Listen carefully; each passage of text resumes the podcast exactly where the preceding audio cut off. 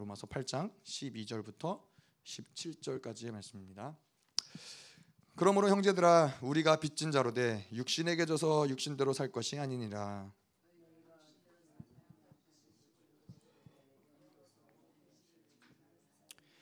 무릇 하나님의 영으로 인도함을 받는 사람은 곧 하나님의 아들이라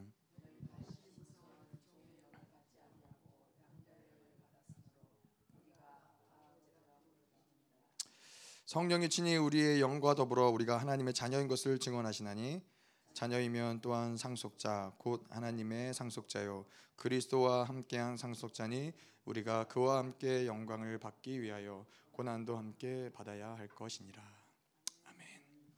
음.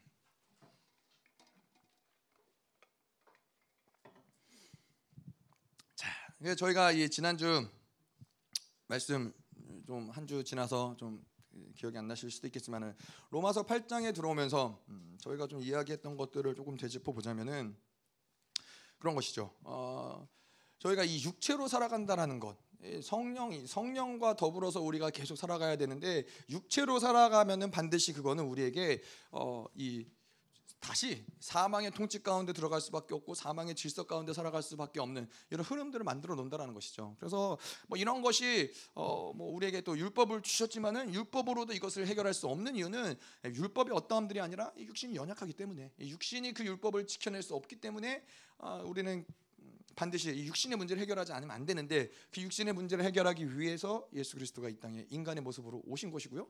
그래서 그분이 우리를 대신해서 인간의 대표성을 띠고서는 십자가에서 죽으심으로써 어, 예수님이 우리의 어떤 이 육신의 문제를 해결을 하신 것이죠. 그래서 우리는 더 이상 이제는 이 사망에서 음, 사망의 존재로 살아가는 것이 아니라 이제는 생명 해방된 가운데서 생명으로 살아갈 수 있는 모든 길들이 열려 있다는 거예요. 그래서 이 로마서 8장에 들어오면서도 그렇지만은 계속해서 내면의 전쟁을 통해서 이 성화의 과정을 겪다가 이제 이제 드디어 이제 사도 바울이 영화의 맛을 보면서 이제 해방되었다. 아, 모든 죄와 사망에서 우리가 해방되었다라고 선포하면서 이제 내 안에서 하나님의 뜻대로 살고 싶지만은 육신의 연약함으로 인하여서 그 뜻대로 살지 못했던 모든 영역들 가운데서 이제는 모든 그런 죄 죄의 묶임 가운데서 해방되고 이제 그가 원하는 것처럼 그의 새 사람이 그의 영이 원하는 것처럼 계속해서 하나님의 앞에 나아가서 그분의 의롭다함을 받으면서 그분과 살아갈 수 있는 그 모든 존재가 이제는 되었다라는 것이죠.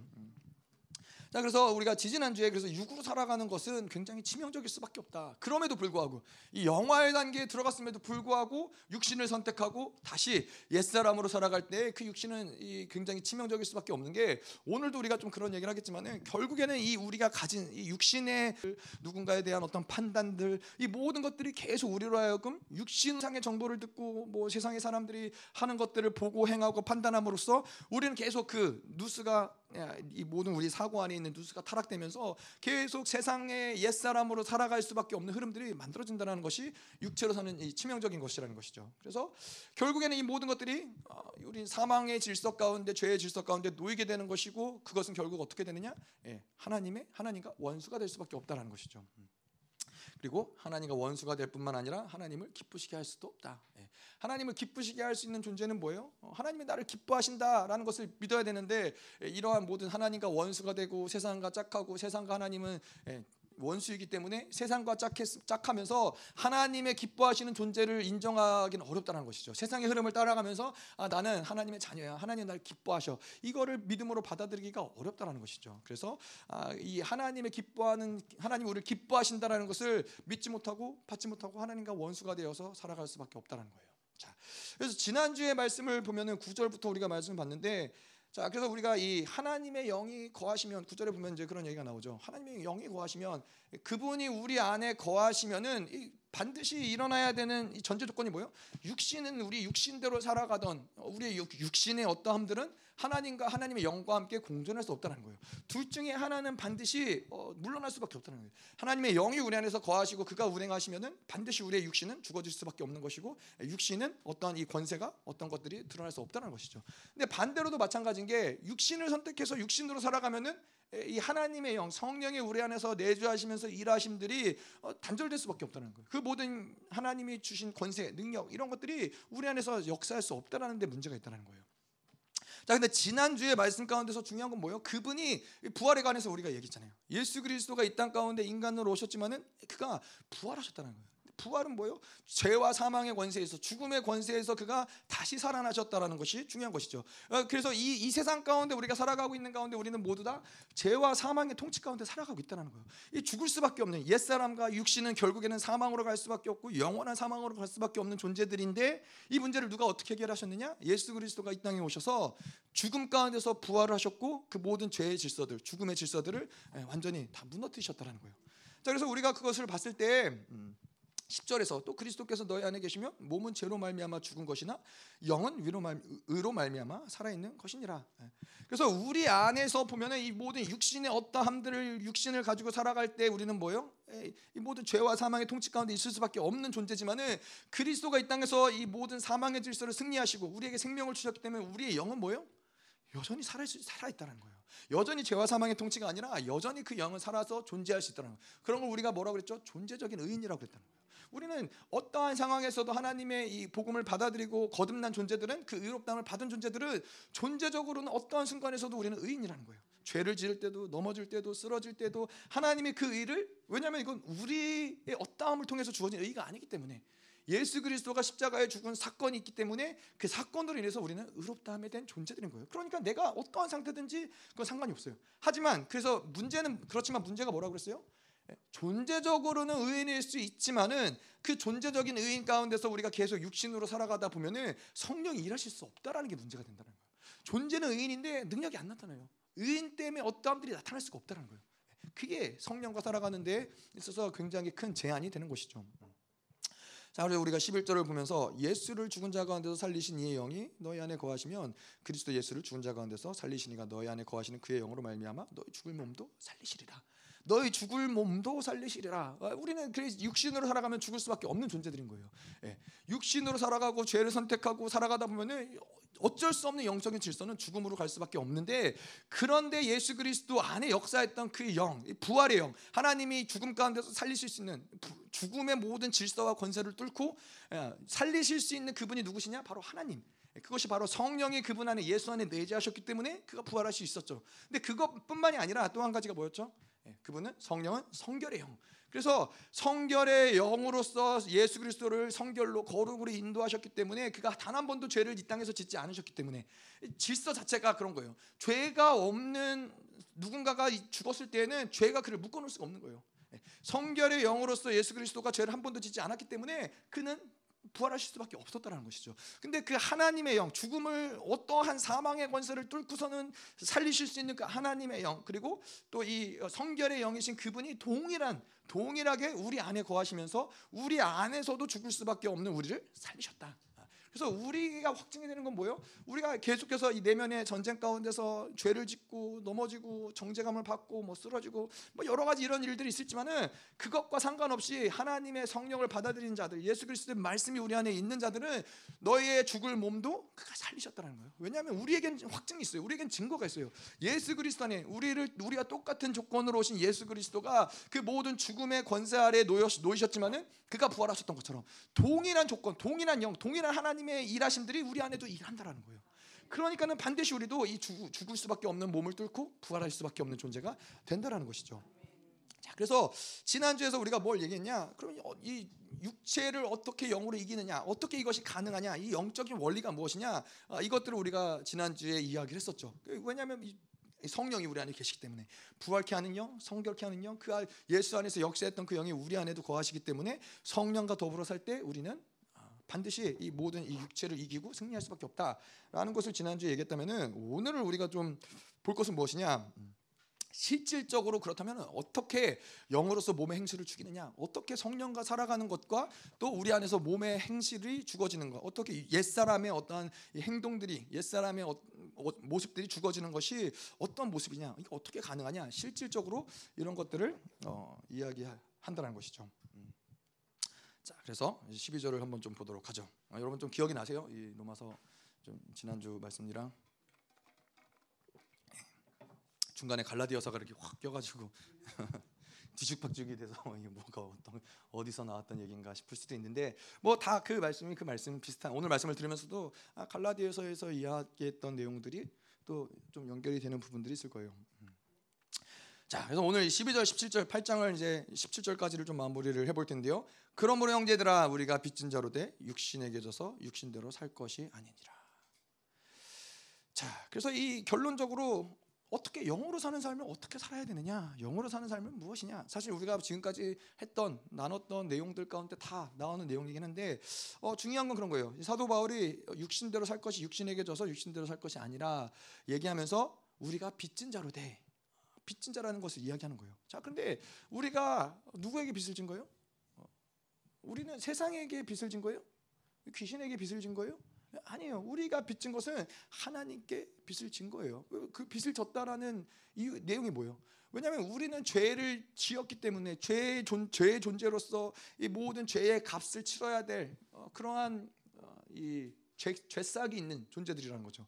어, 그게 뭐예요? 죄의 삭은 사망이에요. 죽을 수밖에 없는. 근데 그거를 누가 누가 대신 그 채무를 누가 갚아주셨어요? 예수 그리스도가 갚아주셨기 때문에 우리가 빚을 진 거는 죄와 어떤 세상과 원수들이 아니라 우리를 살리시고 우리의 빚을 대신 갚아준 그분에게 빚이 있다는 것이죠. 그러니까 우리에게는 육신의 어떠한 육신대로 살아야 될 이유가 없는 거예요. 빚을 졌어도 우리는 하나님께 빚을 진 거고 예수 그리스도께 빚을 진 거예요.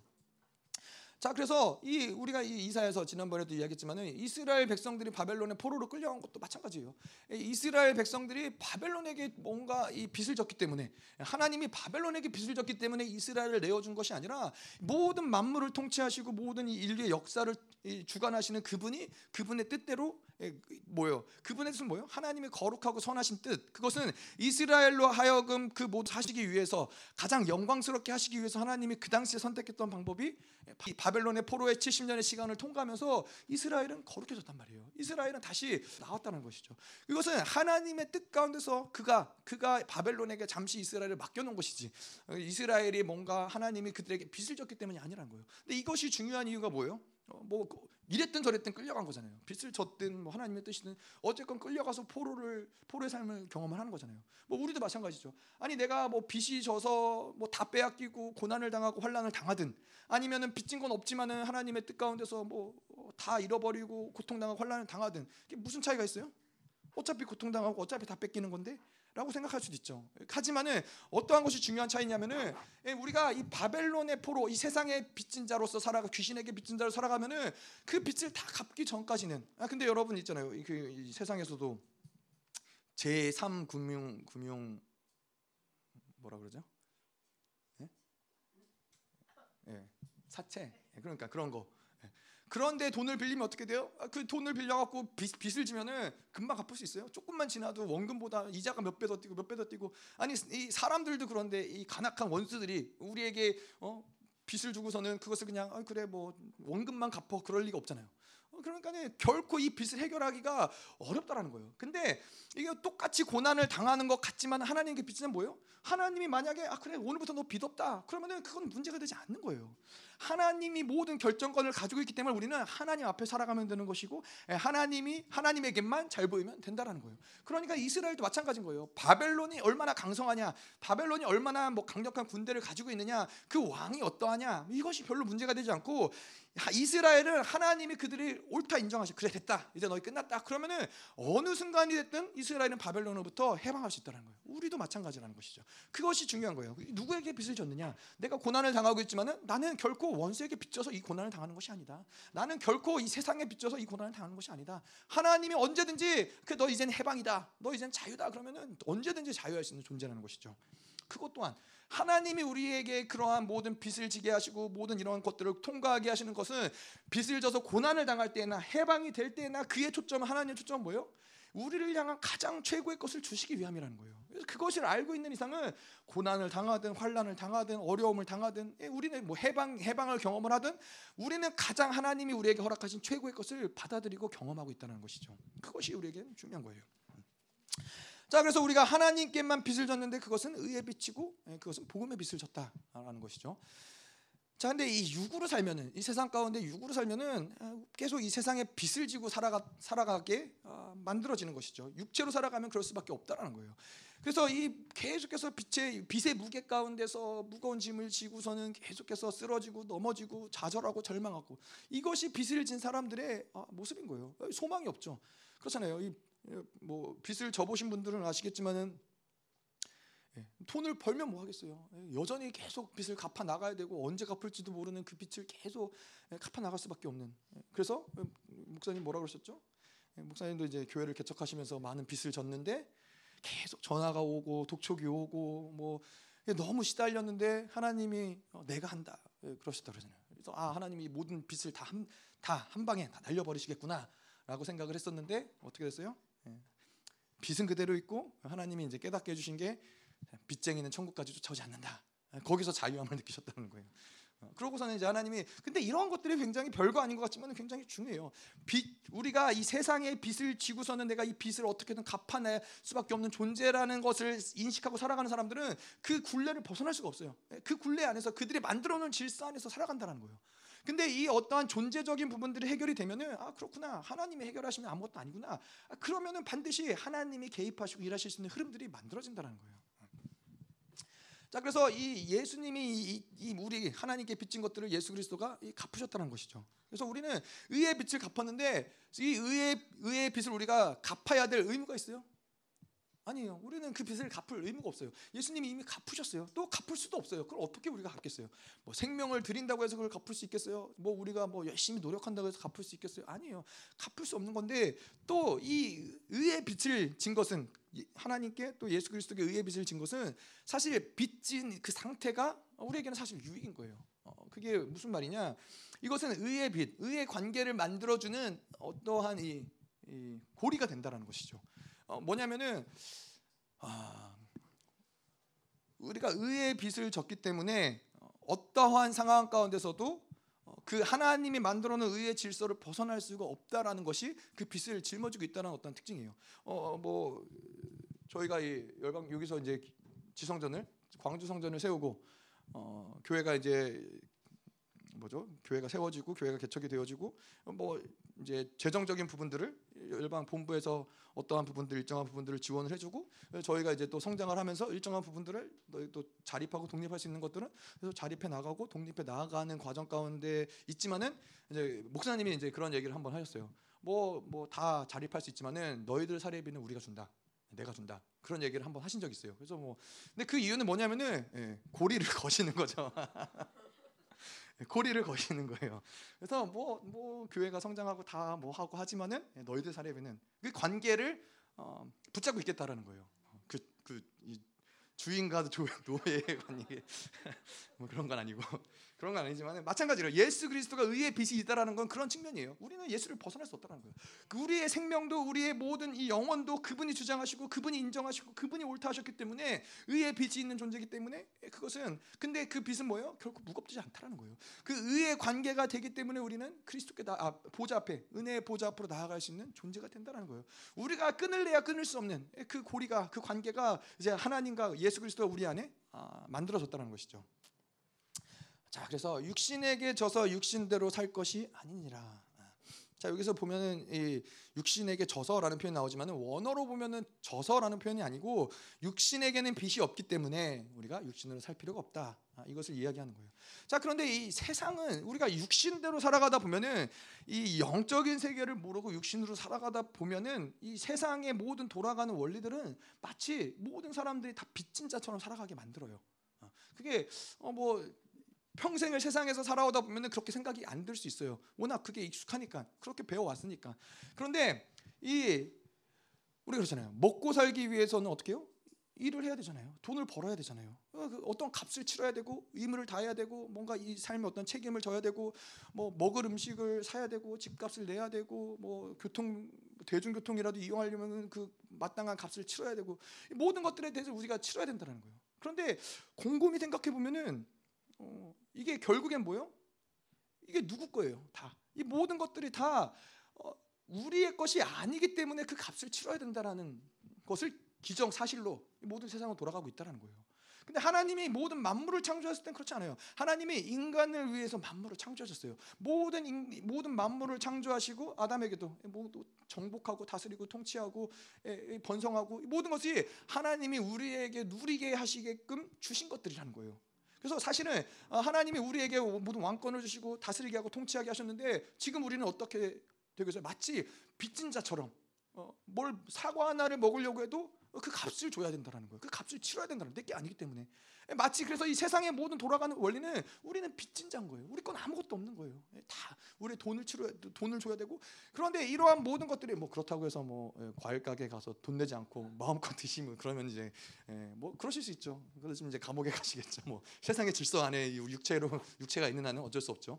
예, 그럴, 수는 없지만은 하지만은 이 제가 말씀드린 건 뭐요? 이, 우리는 근데 이러한 것을 당연하게 받아들이고 살아가야 돼. 유, 영으로 살면은 그런 것을 당연하게 받아들이고 살아가는 존재들 좀 만들어서 어떻게 하면 돈을 좀 벌어서 이 돈을 메꾸고 채우고 이런 것들의 당연한 어떤 생각이에요. 당연한 흐름이에요. 근데 영으로 사는 사람들은 그렇지 않아요. 내가 돈이 있고 하시면은 뭐 그거 필요한 모든 것들 하나님이 제공하신다는 걸 믿기 때문에 그 인생 가운데서 그 그들을 이, 이 한계 짓는 어떤 영역들이 없다라는 거예요. 나는 지금 돈 한 푼도 없지만은 하나님이 원하시면 하나님 주시겠지. 하나님이 뜻이면 하나님이 이것들을 사용할 수 있는 권세를 주시겠지. 영으로 사는 사람들에게는 이것이 당연한 것이지. 어, 내가 돈을 모아서 뭘 사고 돈을 모아서 뭘 하고 이거는 빚쟁이 빚, 빚진 자로서 음, 의 삶의 모습들인 것이죠. 자 그래서 우리가 육신으로 살아가지만은 똑같이 우리도 여전히 뭐 나가서 일을 해야 되고 돈을 벌어야 되고 물건을 사야 되고 여전히 똑같이 육신이 가진 어떤 삶의 모습을 살아가지만은 영으로 살아가는 사람들의 특징은 뭐요? 예, 그것이 우리가 빚을 졌기 때문에 그렇게 살아가는 존재가 아니라는 거예요. 우리가 이 뭔가 이 생존하기 위해서 어쩔 수 없이 일을 해야 되고 그러한 존재가 아니라는 거예요. 예, 여러분 아시잖아요. 생존하기 위해서 일하면 어떻게 돼요? 매일 수밖에 없어요. 아 오늘 아픈데도 아, 그래도 꾸역꾸역 어떻게 해서 일을 나가야지 돈을 벌어야지 생존을 살아가면은 아뭐 어, 그런 것들이 계속 매일 수밖에 없는데 이 영으로 살아가는 사람들의 특징은 생존 때문에 그러한 육신에게 어떤 주어진 일들을 하는 것이 아니라 모든 일들은 다 영광 때문에 하는 거예요. 하나님이 우리에게 부르시고 맡기신 영광 때문에 내가 이 일을 통해서 하나님의 영광을 드러내는 것이고 예, 하나님의 뜻을 드러내는 것이고 예, 그래서 어, 돈을 버는 것도 마찬가지고 뭐 저같이 목사 같은 경우는 설교를 하는 것도 먹고 살기 위해서 설교를 해요? 아니에요. 먹고 살기 위해서가 아니라 영광을 위해서 한다는 거예요. 나를 통해서 하나님이 주어진 말씀을 통해서 하나님 영광이 드러내실 것들을 기대하며 또 그, 그것들이 우리에게 감격이 되는 것이죠. 이러한 사람들에게 그래서 영으로 살아가는 사람들에게 하나님이 오늘도 직장을 그만둬라. 아 그럼 그만둘 수 있는 거예요. 왜냐하면 생존 때문에 일을 하는 게 아니기 때문에 하나님이 오늘도 나에게 어, 뭐, 뭐, 떠나라 그러면 떠날 수 있는 거예요. 뭐 멈춰라 멈출 수 있는 거예요. 어떠한 것도 이런 것들이 어떤 상황이나 환경이나 조건들이 우리에게 뭔가를 어떤 행위를 결정하는 기준이 될 수 없다라는 거예요. 오직 그건 뭐예요? 영광, 하나님의 영광. 그분의 영광이 지금도 우리를 통해서 드러나기 때문에 그렇게 일을 하는 것이고 그것을 어, 감당하는 것이고 육으로 살아가는 것이 육체의 어떠한 모습들이 나타나는 것이지 어떠한 이 생존과 이 세상에 뭐 먹고 살기 위해서 매어서 살아가는 자들이 아니라는 것이죠. 자 그래서 이 우리는 육신의 빚으로 살지 않기 때문에 그렇기 때문에 뭐예요? 담대할 수 있다는 거예요. 당당할 수 있다는 거예요. 어디에 가서도 예, 뭐 그들이 뭐라고 하든 예, 그것에 눌리거나 예, 뭐 그 위축되거나 그들에게 막 잘 보여야 되거나 그럴 필요가 없다는 거예요. 예? 우리의 생존은 이미 하나님 보장하시기 때문에 예? 문제가 되지 않기 때문에 그래서 어, 그런 어, 상상을 해보는 거예요. 어, 뭐 예를 들어서 이제 뭐 그런 경우들이 종종 있다 그러더라고요.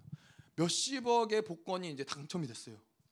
막 몇십억, 몇백억 복권이 당첨이 된 사람이 있어요. 근데 이 사람이 어, 지혜로운 거죠. 복권이 당첨을 됐는데 보통의 경우는 이제 복권 당첨되면은 뭐 직장이고 뭐고 다 때려치고 예, 그냥 막 어, 흥청망청 돈을 쓰잖아요. 근데 이 사람은 그러지 않고 복권에 당첨이 됐는데도 다니던 직장을 그냥 계속 다녀요. 그냥 그렇게 뭐 그렇게 크게 다르지 않는 삶을 살아가는 거예요. 근데 이제 이 사람이 복권이 당첨되고 나서 직장 생활은 어떻겠어요?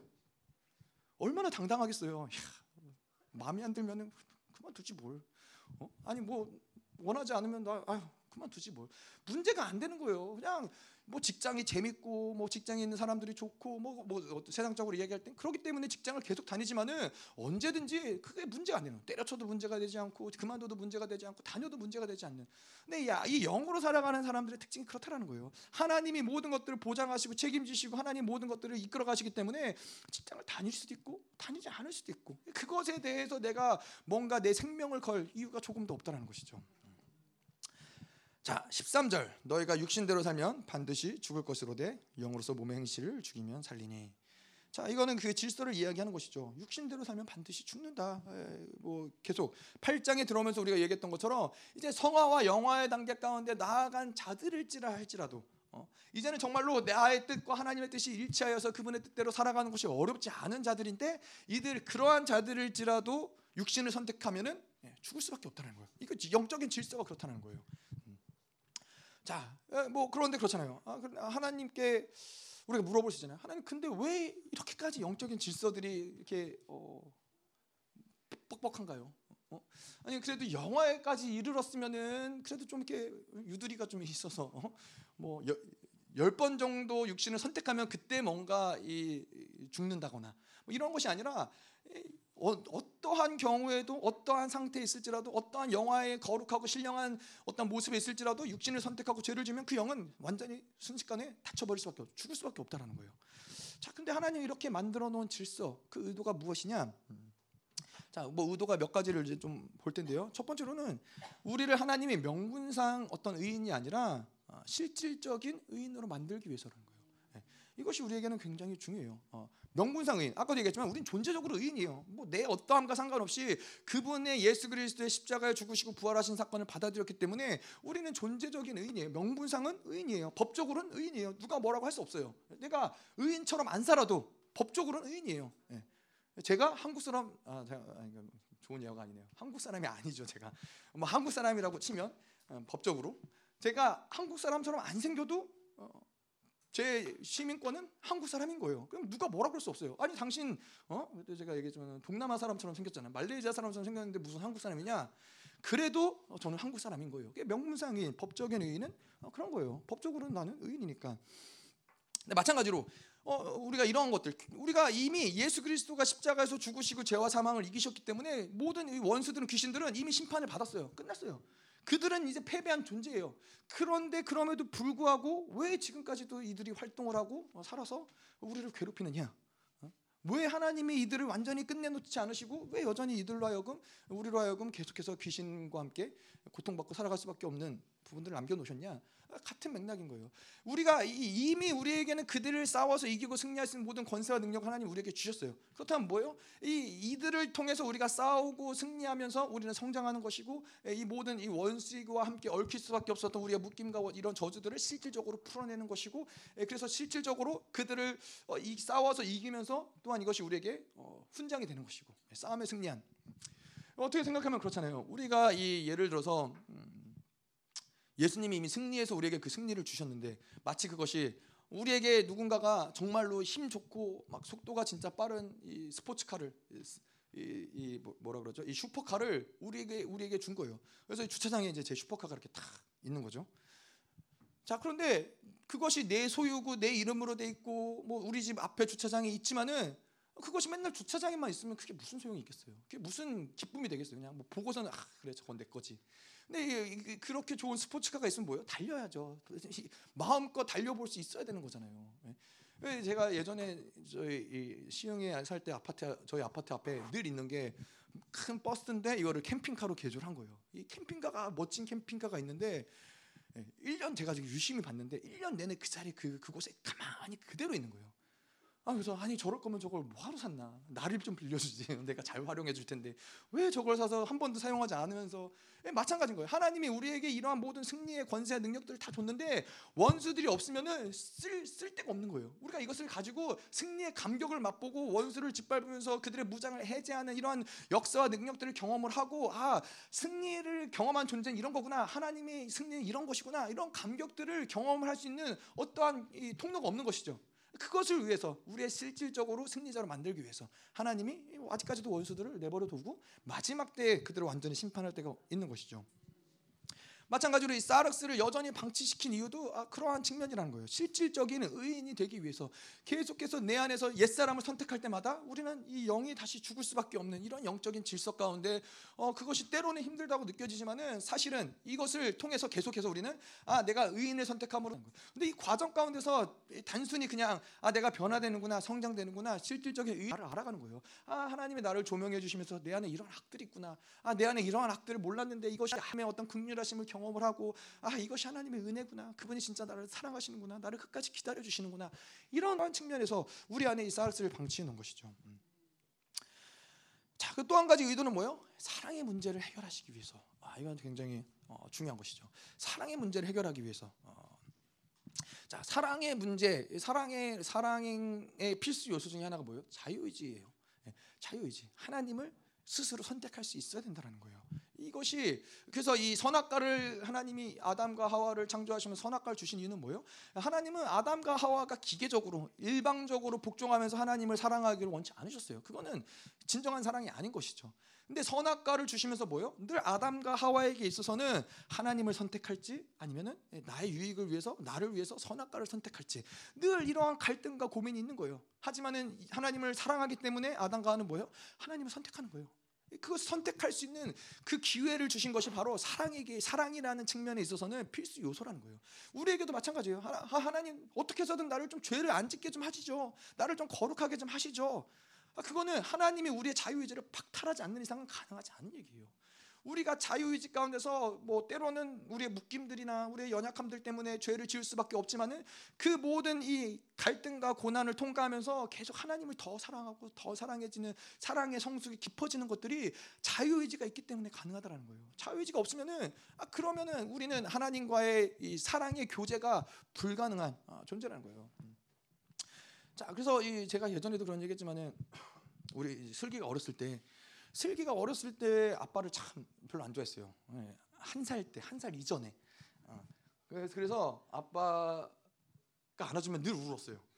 엄마가 안아주면은 이렇게 만족해하고 평안해하고 그랬는데 아빠가 또 그 당시엔 초보 아빠기도 하고 잘 앉지도 못했고 이러니까는 제가 안으면 막 몸부림 그래서 그때 이제 슬기가 슬기를 안고 찍은 사진은 다 슬기가 울고 있어요 다 이렇게 몸부림치고 있는 아빠에게서 벗어나고자. 근데 이제 저는 이제 첫째 딸이니까 얼마나 사랑스럽고 예쁘겠어요. 그래서 막 저는 막 슬기가 거부해도 슬기를 데려다가 막 뽀뽀해주고 막 그랬거든요. 막 슬기는 막 벗어나려고 애쓰지만은. 근데 막 그랬었는데 예, 어느 순간이 됐는데 어느 순간에 아, 막 제가 이제 슬기한테 막 그렇게 뽀뽀를 이렇게 해달라고 해달라고 안 해주다가 어느 순간에 얘가 먼저 와서 뽀뽀를 해준 거예요.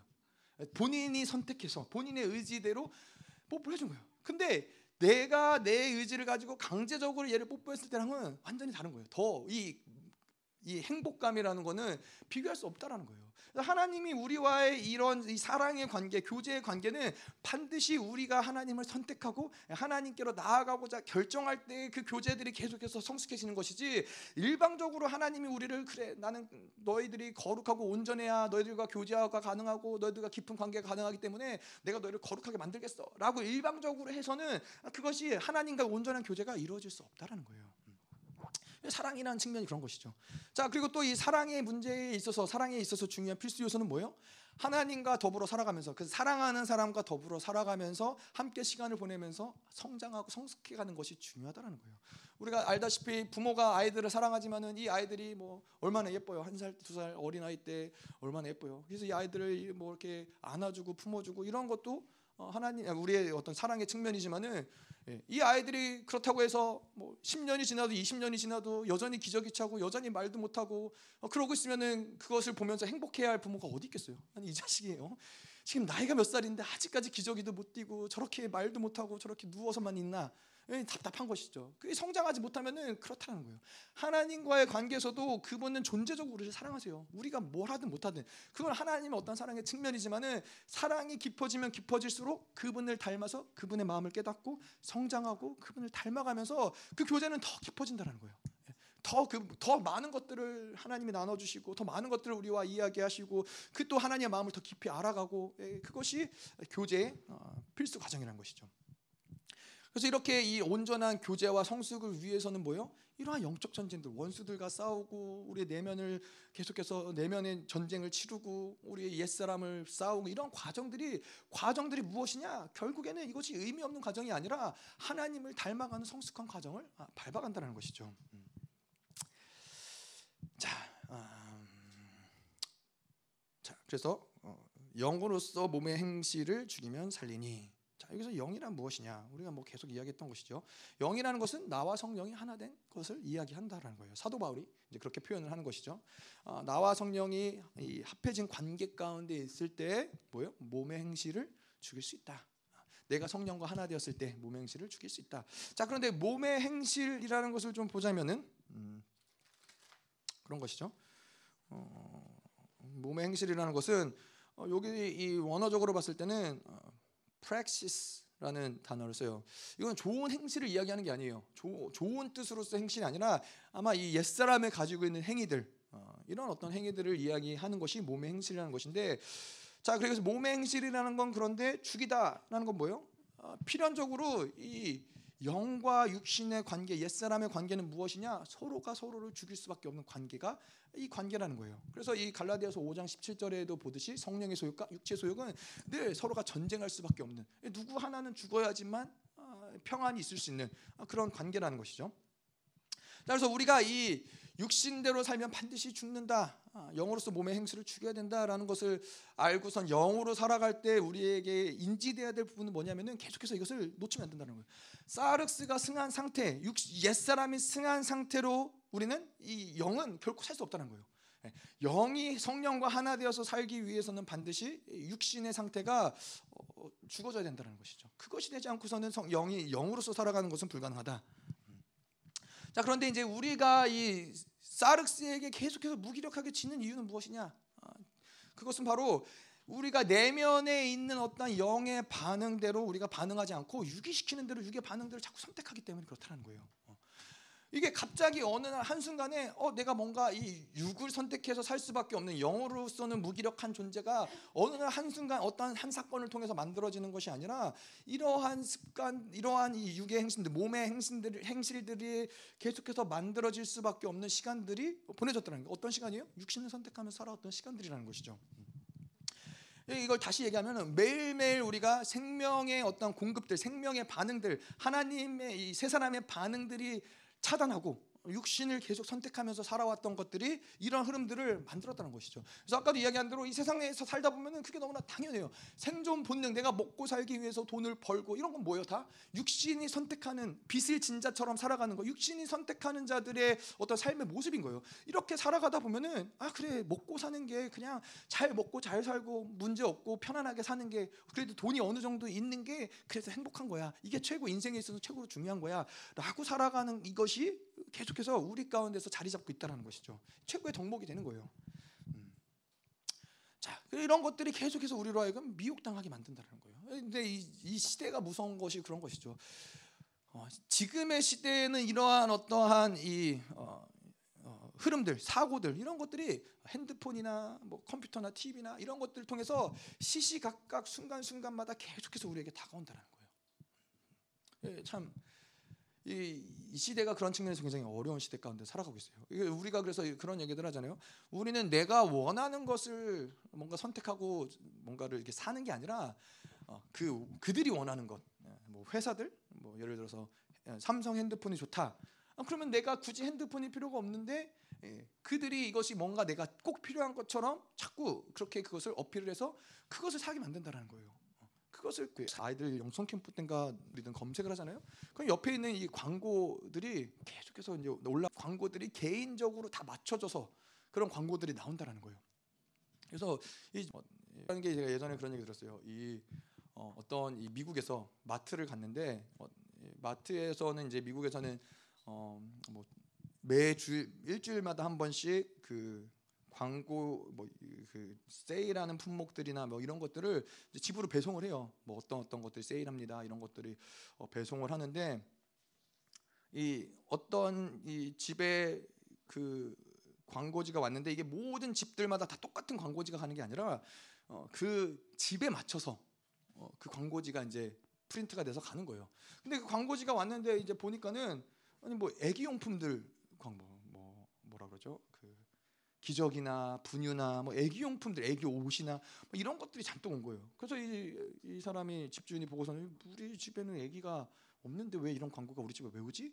라고 생각을 했는데 나중에 보니까는 그 집의 딸이 거기 마트에 가서 그런 것들을 계속 보고 뭐 이렇게 사기도 하고 뭐 이런 것들이 있었던 거예요. 그러니까 이제 그 마트에는 그 기록이 남아 있는 거예요. 그 기록을 가지고서는 그 사람한테 필요한 것들을 계속 어필을 하는 거예요.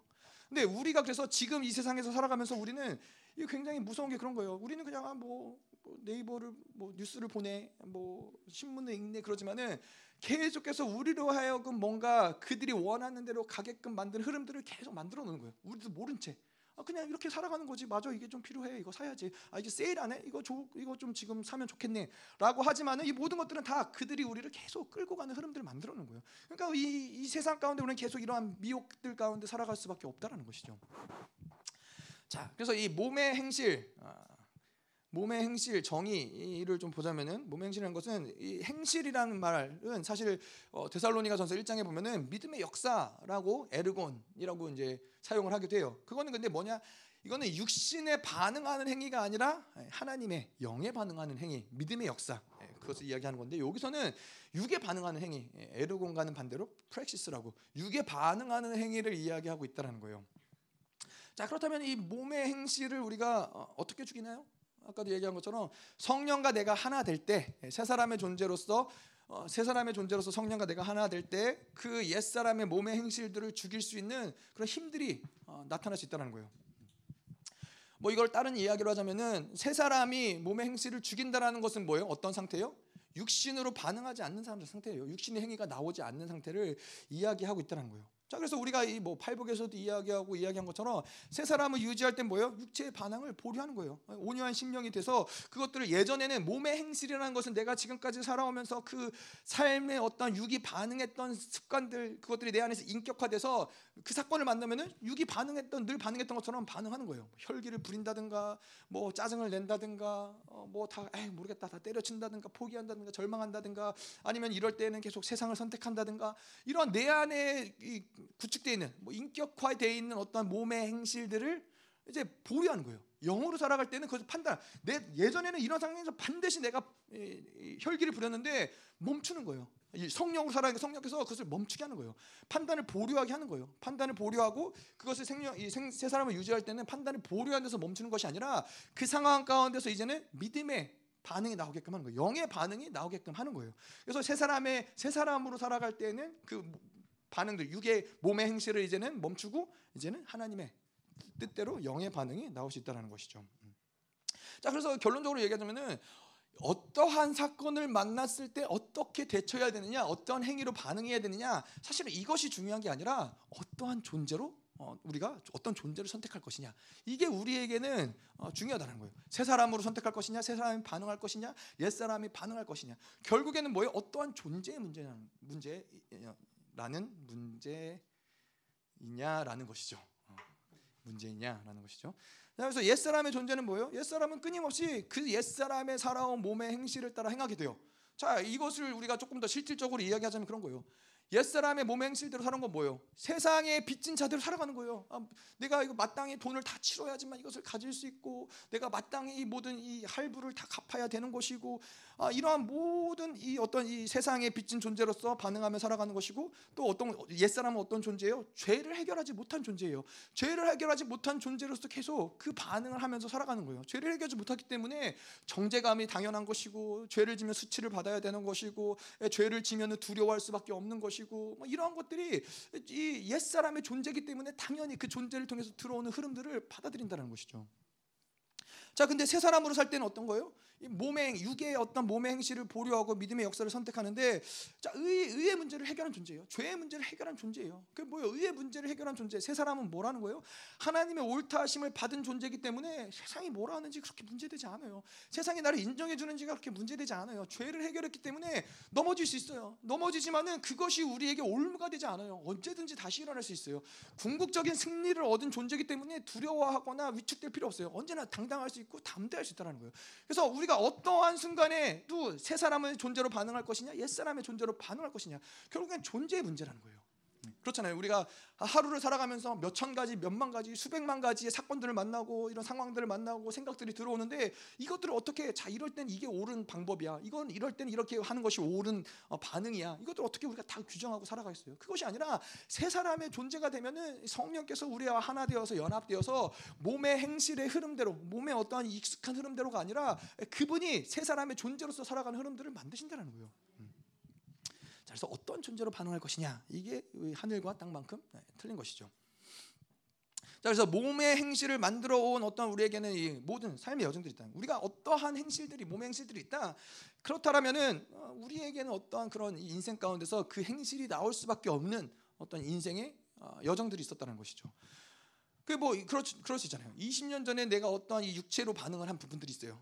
뭐 잘 모르는 상황 가운데서 반응을 했는데 이거 어떠한 이 하나의 사건을 통해서 내 인생이 이것을 해결하지 않, 고서는 인생이 묶이기 시작을 해서 20년이 지난 이후에는 이것이 눈덩이처럼 커지는 일들이 답은 있을 수 있다는 것이죠.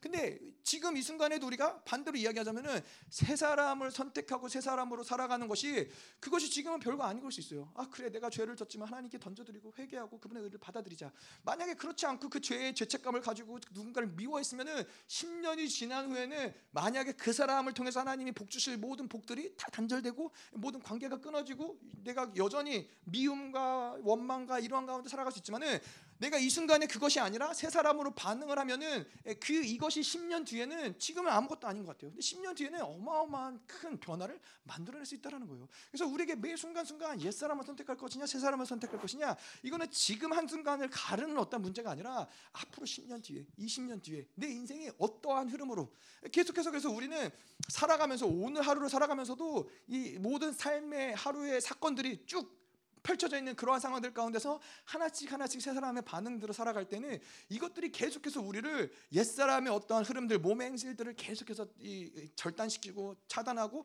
올바른 하나님의 원하시는 방향대로 우리를 이끌어가는 그 길을 만들어낸다는 거예요. 자, 그래서 이 아, 우리가 이제 아프리카를 이제 아프리카 집회라고 아프리카를 가지만은 아프리카라는 나라가 이제 안타까운 게 이제 좀 그런 거죠. 음, 아까도 이야기했지만 10년 전에 어떤 20년 전에 내가 육체로 반응한 어떤 사건이 어, 내 인생 가운데 이것이 눈덩이처럼 해결하지 않은 어떤 부분들이 눈덩이처럼 불어나서 많은 것들을 차단하고 봉쇄 차단하는 어떤 이 역할들을 하, 는것 사실인데 아프리카 같은 경우가 어, 그렇잖아요. 아까도 얘기한 대로 누군가의 외부의 도움이 없으면은 내 인생의 문제를 해결할 수 없어. 어, 뭐 이러한 것들 아니면은 아 내가 우리 집에 가뜩이나 가족들도 많고 형제들도 많고 먹을 것도 없는데 어, 내가 태어나 가지고 하필 나 때문에 어, 더 먹을 게 없고 더 가난하고 더 어려울 수밖에 없어. 이러한 것들이 태어나면서부터 그렇잖아요. 태어나면서부터 이들은 가난해요. 태어나면서부터 이들은 이 특별히 남아공 같은 경우는 백인들이 함께 어, 공존하면서 살아가는데 백인들은 인종 차별이 그래서 굉장히 그 나라에 심해요. 백인들은 잘 사는 나라 자기네들끼리 이렇게 울타리를 쳐서 그 잘 사는 지역에서 그들끼리 모여서 살고, 예, 막 지나가는 흑인들을 때리고 뭐 침을 뱉고 모욕을 해도 뭐 어떻게 할 수가 없어요. 평, 그러한 곳 나라에서 태어나서 그렇게 살아가다 보니까는 인, 인지 본인들이 인지되지도 않지만은 그렇게 옛 사람의 몸의 행실이 그들 안에 몸에 배인 부분들이 있는 거예요. 그러니까 그것을 돌파하기가 얼마나 어렵겠어요. 성령의 일하시, 성령의 조명하심이 아니면은 그들 스스로가 풀어내기가 어렵다는 거예요. 그래서 우리가 이야기하지만 출애굽기에서 이스라엘 백성들이 여러 세대를 거쳐 종, 애굽의 노예로 살아왔기 때문에 그들이 자유를 얻었지만은 이 광야의 40년이라는 시간을 통해서 그들의 이 노예 근성들, 종으로 살아왔던 모든 근성들을 하나님께서 빼내기, 빼내는 시간들을 통과하게 한다는 거예요. 그래서 이러한 어떤 우리 안에서 이 몸의 행실을 만들어 온 영역들 그런 것들이 있는데 자 영으로 사는 삶은 그러면 영으로 사는 삶의 특징은 무엇이냐? 우리에게 있어서 그래서 반드시 하나님을 믿으면서 우리에게 필요한 과정은 무엇이냐면은 한 번에 거듭나는 사건이 필요해요. 이 모든 것들을 다 어, 뒤집어 엎을 수 있는 육신으로 살아와서 육신의 묶임을 가지고 육신의 연약함을 가지고 그 한계를 가지고 살아왔던 이 모든 삶을 한번 한 번 완전히 속아낼 수 있는 이러한 사건이 무엇이냐? 바로 거듭남의 사건이에요. 예, 우리의 모든 묶임들, 모든 죄의 어떤 이 빚들, 빚을 진 모든 것들을 하나님이 예수 그리스도가 이 모든 것들을 한번 다 갚으신 사건, 모든 것들을 뒤집어 엎으신 사건이 바로 거듭남의 사건이에요. 거듭남의 사건뿐만 아니라 계속해서 우리는 이 성화의 과정을 겪으면서 이런 것들을 계속 해체시켜 나가는 거예요. 예, 예, 한 번 이 거듭난 사건으로 모든 것이 속가졌지만은 다시 우리가 또 옛 사람을 선택하고 예전의 육신의 어떤 것들을 선택하면서 또 계속해서 이 만들어지는 몸 행실들을 성화의 과정이라는 것이 이것들을 계속해서 처리 나가는 거예요. 이것들을 계속해서 어, 해결해 나아가는 것이 바로 이 성화의 과정이라는 것이죠. 자, 그래서 이 영으로 살아가는 사람들의 특징은 어, 묶임을 만들지 않아요. 하나님과 성령과 살아가다 보면 그 사람들의 어떤 특징이 생기냐면은 몸의 행실이 어, 선택하는 삶의 묶임들을 방치하고서 살아가지 않는 거예요. 아예 만들진 않아요. 아, 그, 그것이 어떻게 가능하느냐? 이것은 뭐예요? 우리가 태풍의 눈에서도 봤지만은 하루를, 하루를 살아가면서 지금 내 안에서 움직이는 그 힘의 근원이 무엇이냐? 어, 무엇이 나로 하여금 이렇게 혈기내게 만드냐? 무엇이 나로 하여금 자꾸 어, 이 탐욕을 부리게 만드느냐? 무엇이 나로 하여금 자꾸 이런 말을 하게 만드느냐? 이런 배후에서 움직이는 영들을 보는 거예요. 그것을 성령께서 계속 규정해 주시는 거예요. 이것이 그렇잖아요. 이걸 모를 때에는 그냥 넘어가는 거예요. 아뭐 혈기 부릴 수도 있지. 아이, 미워하지 말았어야 되는데 에이, 미워했네. 에이, 혈기 부렸네.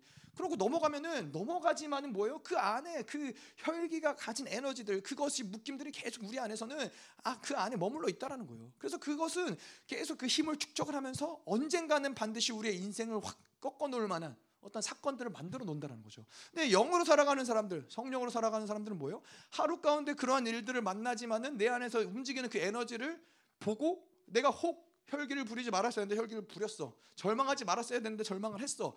그렇지만은 그것을 가지고 성령과 풀어내는 거예요. 그것이 묶임으로써 우리 안에서 자라나게 만들질 않는 거예요. 그게 영으로 살아가는 사람들의 특징인 거예요. 넘어지더라도 예, 즉각적으로 그것을 해결할 수 있는 거죠. 그래서 매일매일 우리가 기도, 기도 가운데 하루를 복귀하는 것이 그런 것이죠. 아, 내가 오늘 나를 움직였던 것이 무엇이냐? 아, 나로 하여금 어, 그, 왜 이러한 어떤 이 어, 마음을 품게 만들었느냐? 이러한 상, 사건을 만드, 만나게 어, 만들었느냐? 이런 것들을 가지고 계속 그 사건들 가운데서 배우의 역사는 영과 싸우고 보혈을 뿌리고 정결함을 얻고 그러다 보면은 영으로 살다 보면은 묶일 일이 없는 거예요. 그래서 똑같이 사는 것 같아요. 얘기지만은 저, 저 사람이나 나나 어, 똑같이 어제 죄 짓고 오늘 똑같은 죄 짓고 내일 또 똑같은 죄를 져요. 또 똑같은 죄를 짓지만은 예, 이 영으로 사는 사람은 뭐 예를 들자면 그런 거예요. 영으로 사는 사람은 어제 죄를 졌어요. 근데 또 똑같은 뿌리고 정결케 한 사람과 그냥 똑같이 계속 반복적인 죄를 짓는 사람과 시간이 지나면 지날수록 완전히 다른 행로가 어, 생긴다는 거예요. 영으로 사는 사람은 그래서 뭐 이번에 집회 때도 얘기했지만은 오, 어제 죄를 졌고 똑같은 죄를 지었지만은 내가 그것을 회개하고 보혈을 뿌리고 그분의 용서를 받고 의롭다함 받은 거는 이거는 어제 그 죄를 반복해서 짓는 죄가 아니라 어제 죄는 주님이 기억하지 않으세요. 어제 죄는 이미 다 삭제됐어요. 오늘 새로운 죄를 짓는 거예요. 또 내일 또 똑같은 죄를 져요. 그건 또 그날 새롭게 짓는 죄예요. 이건 뭐예요? 점점 점점 그 힘이 약화된다는 거예요. 우리 안에 그 어둠의 뿌리에 뿌리를 박아서 이 죄를 짓게 만드는데 그 힘이 점점 점점 약화된다는 거예요. 근데 이것을 해결하지 않고 계속 반복적으로 짓는 사람들은 어떻게 해요? 그 뿌리가 더 견고해지는 거예요. 시간이 지날수록 반복적으로 죄를 지을수록 그 뿌리는 더 견고해지고 더 견고해지고 더 견고해진다는 것이죠. 자, 그래서 이 영으로서 몸의 행실을 죽이는 상태가 무엇 어떤 상태냐? 어, 그걸 다시 말해서 육으로 반응하지 않는 상태라는 거예요. 영으로 살아가면 우리의 인생에 어떤 사건을 만나도 육으로서 반응하지 않는 상태가 바로 영으로 살아가는 상태라는 것이죠. 자, 그런데 고린도후서 4장 10절에 보면 사도 바울이 그런 얘기를 해요. 예수의 죽음을 짊어짐은 아, 예수의 생명도 내 몸에 나타내려 함이라. 예, 어떻게 육에 반응을 하지 않고 영으로 살아가는 것이 모습이 뭐예요? 예수의 죽음을 짊어지는 거예요. 육체로 반응하지 않는 사람 이것이 점점 예수의 죽음을 짊어질 때 그래 나는 나의 모든 이 탐욕을 부리는 뭔가 이 세상의 것을 계속해서 갈망하는 이 육신은 난 죽었어. 그리스도 함께 죽은 거야. 아, 나이 혈기 부리는 어, 이나 조정현은 이 육신은 이미 그리스도 함께 죽었어. 계속 이것을 선포하면서 그들에게 원수들에게 옛 사람에게 선포해 주는 거예요. 이미 너희들은 죽었다. 이미 너희들은 심판을 받았다. 이미 너희들의 모든 힘과 에너지는 다 끝났다. 이것들을 계속 선포하면서 그리스도와 함께 죽었음을 아, 선포하는 것이죠. 자, 음, 그래서 이 그렇지 아니하고 우리가 몸의 행실대로 살아갈 때에는 인생의 어느 부분이 계속 묶이는데 성령이 일하심이 묶이게 되고 지혜가 묶이게 되고 믿음이 묶이게 되고 영광이 묶이게 되고 돈이 묶이게 돼요. 아까도 이야기했지만 아프리카 땅이라는 것이 무서운 게 그렇게 해서 내 안에서 자그마한 어떤 사건, 어렸을 때 어떠한 뭐 예를 들어서 엄마 뱃속에 있었던 상처가 계속해서 내 안에서 묶임들을 만들어내고 이것이 10년, 20년이 지나서 계속해서 커지고 커지면은 그것이 나의 인생 가운데서 아주 치명적인 성령이 그 영역 가운데 전혀 일하실 수 없는 어떤 이 이 차단된 영역들을 만들어내고 그것이 지혜를 만들 묶일 수, 묶을 수도 있는데 아까 이야기한 대로 아프리카 같은 경우는 그것이 그 묶임이 그 노예로서의 지냈던 어떤 묶임들 핍박받았던 그 묶임들을 풀어내지 않고 용서하지 않고 지내고 지내고 지내다 보니까는 이제는 그 나라 자체가 대륙 자체가 그 묶임 가운데 헤어나올 수가 없는 거예요. 그 다음 세대가 그 다음 세대가 그 묶임 가운데 헤어날 수 없는 묶임들이 계속해서 확장된다라는 거예요. 이게 얼마나 무서워요. 내 인생 하나 망가진 것이지만 나라 전체가 그렇게 묶일 수 있다라는 거예요. 대륙 자체가 완전히 그 그렇게 묶일 수 있다라는 것이죠. 자 그래서 우리는 이 몸의 행실을 영으로서 이것들을 계속해서 어, 풀어내야 된다는 거예요. 성령이 이것을 우리가 뭔가 내가 노력해서 아 그래 이 행위를 하지 말아야지 이걸 이거를 싸워야지 이것들을 멈춰야지 이것이 아니라 이것이 어떻게 가능하냐? 성령으로 살면은 예, 성령이 살아 주시면 되는 거예요. 내 인생을 성령이 이끌어 주시면 되는 거예요. 그분이 내 안에서 살아 살아 주시면은 계속해서 그분이 이것들을 규정하시고 말씀하시고 회개하게 하시고 돌이키게 하시고 이것들을 그분이 만들어 가신다는 것이죠. 음. 자 14절 무릇 하나님의 영으로 인도함을 받은 사람은 곧 하나님의 아들이라. 자자 그래서 두 번째로 영으로 사는 삶은 어떤 삶이냐? 성령이 나를 이끄시는 삶인데 아, 성령이 나를 이끄신다는 것은 뭘 얘기하느냐? 그래서 하나님의 아들이 아들이기 때문에 성령이 우리를 이끄신다는 것이죠. 자, 근데 성령이 나를 이끄신다, 하나님의 영으로 인도함을 받는다. 아, 그래서 이 영으로서 몸의 행실을 죽이는 삶의 모습은 성령이 나를 이끌어가는 삶을 사는 거예요. 아, 내가 뭐뭐 뭐 정말로 이 영, 육을 육을 죽이기 위해서 몸의 행실을 죽이기 위해서 막 칼을 들고 막 육을 찢어 죽이는 것이 아니라 우리는 성령의 이끄심을 내가 오늘도 성령의 이끄심을 받았구나 성령께서 내 인생을 이렇게 오늘도 인도하셨구나 이거를 확증할 때 아 나는 육신으로 살지 않았구나 육신의 몸의 행실이 오늘도 어, 철저하게 죽어지는 삶을 살았구나 이것을 알 수 있다는 것이죠. 성령의 인도하심을 받는다는 건 뭐예요? 이 그분이 우리의 인생을 이끌어갈 때 우리는 그 예전에도 한번 저희가 나눴지만은 우리 안에는 우리 안에 사고가 나를 이끌어갈 수 있고 인격이라는 나, 나라는 인격을 내 안에 사고가 내가 가진 정보 이런 것들이 나의 인생을 이끌어갈 수 있고 또 이 육신 육체의 어떤 정욕 이것들이 나를 이끌어갈 수 있어요. 그래서 무엇이 앞서느냐에 따라서 그 인생의 방향을 결정한다는 거예요. 사고가 그 그것이 앞서고 내가 그것을 선택함으로써 그것이 나를 이끌어갈 때 어떤 일이 일어나요? 성령이 나를 이끌어 갈 수 없다는 거예요. 예. 성령과 세상과 아니면 성령과 내 안에 있는 사고가 동시에 나를 이끌어 가면 어떻게 돼요? 우리는 찢어, 찢어져서 죽을 수밖에 없는 거죠. 예. 근데 그것이 그러, 그러한 질, 그러한 질서는 존재하지 않는다는 거예요. 내 안에서 사고가 나를 이끌어가고 있다. 내 안에서 어떤 이 절망의 감정이 나의 인생을 이끌어가고 있다. 그러면은 성령은 뒤로 물러나갈 수밖에 없다는 거예요. 하나님은 일하실 수 없는 상황이 된다는 거예요. 성령은 그래서 성령이 하나님이 집에 그냥 쉬시고 집에서 머물러 계시고 내 육신이 내 육, 육체가 계속해서 나를 이끌어가는 삶을 살아갈 수밖에 없다는 거예요. 음. 특정한 경우에만 그래요? 아니요, 항상 그렇다. 항상 성령이 나를 앞 성령이 나를 이끌어 가시지 않으면 내 인생을 이끌어 가지 않으면은 뭔가 나 내가 인식이 안 될 수 있지만은 내 육체든 사고든 뭔가가 나를 이끌어가는 뭐 그 귀신일 수도 있고 내 인생을 이끌어간다는 것이죠. 근데 뭐요? 사고가 이끌어가면 문제는 뭐요? 아까도 이야기했지만은 몸의 행실을 계속 만들어내는 거예요. 육체의 흐름들, 묶임들을 계속 육신대로 살아가면서 만들어내는 것이 문제가 된다는 것이죠. 그래서 우리는 계속 성령이 우리를 이끌어가시도록 그 하나님 우리를 이끌어 우리의 인생을 이끌어가시고 오늘 하루를 살아가는데 나보다 앞서가시고 나를 이끌어가시고 내 내 가는 길에 모든 이 원수들의 모든 무장들을 다 해제하시고 이런 것들 계속 성령을 인정하면서 아, 그렇게 살아가는 것이 중요하다는 것이죠.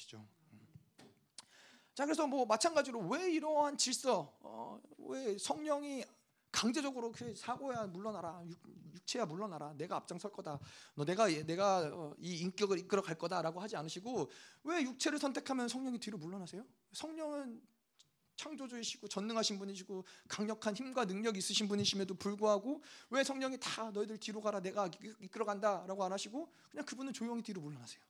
우리가 육체의 정욕을 따라 살면은 성령은 자연히 뒤로 물러나신다는 거예요. 아까 우리, 우리가 이야기한 대로 이거는 사랑의 문제고 예, 자유 의지의 문제고 성숙의 문제고 아, 승리의 문제이기 때문에 실질적으로 그래서 우리는 뭐요 이러한 과정들을 통과하면서 하나님이 우리에게 이러한 승리의 감격을 누리기 원하신다는 거예요. 예. 그래서 뭐 우리가 어, 그렇잖아요. 음, 어, 그 뉴욕에 가면은 이제 뭐 해밍웨이의 집이 있다고 그래요. 그, 그 집이 어마어마하게 크대요. 뭐 제가 캘리포니아 살 때도 어떤 그런 집이 있었는데 그냥 누군가 살던 집인데 저택이에요. 그러니까 너무 거 제가 갔던 데는 방이 99칸이래요. 우리나라도 그런 집 있잖아요. 뭐 99칸 그 뭐라 그러죠? 하여튼 그런 큰 집들 있잖아요. 근데 그런 집이 이제 크게 있으니까는 가면은 막 정말로 이제 돈을 내고선 관광하는 거예요. 그냥 집인데 뭐 침대가 있고 뭐가 있고 근데 이제 사람이 옛날에 살던 집이고 살지 않는데 예, 그런데 이제 거기에 그 경고문이 이제 아이들을 잃어버릴 수 있으니까 조심하십시오. 집이 너무 크니까. 어, 그런데 이제 뭐 대저택에 가서 이제 막 이런 것들을 구경을 하고 그러면 뭐 뭐요? 하, 집 좋다. 우리 안에서 뭐라 어떤 마음이 들어요? 하, 나도 이런 데 살아보고 싶다. 이런 데 살면 어떨까? 아, 뭐 저렇게 화장실이 30개인 어, 집에 살면 어떨까? 뭐 그럼 어떻게 해요? 하, 뭐 어, 여자분들은 그럴 수 있죠. 이 집 누가 다 치우나.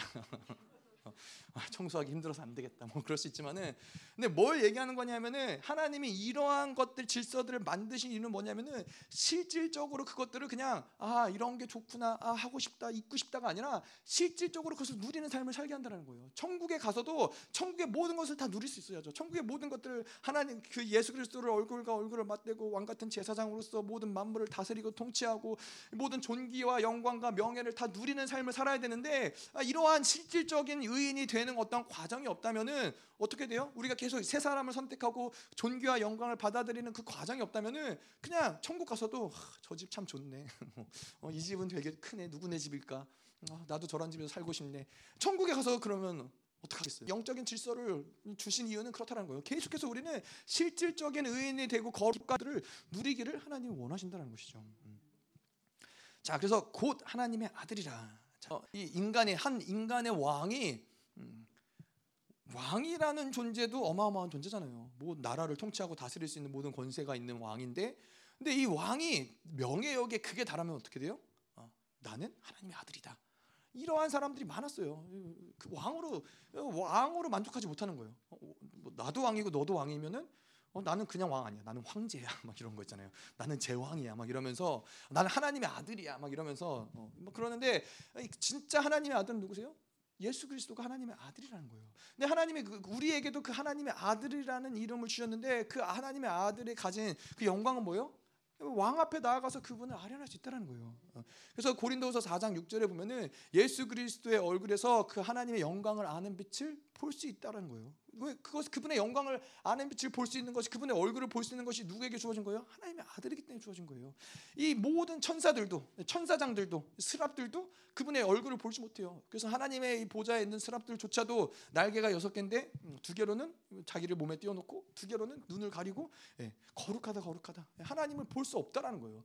누가 하나님 얼굴을 볼 수 있어요? 그 아들이니까 볼 수 있다라는 거예요.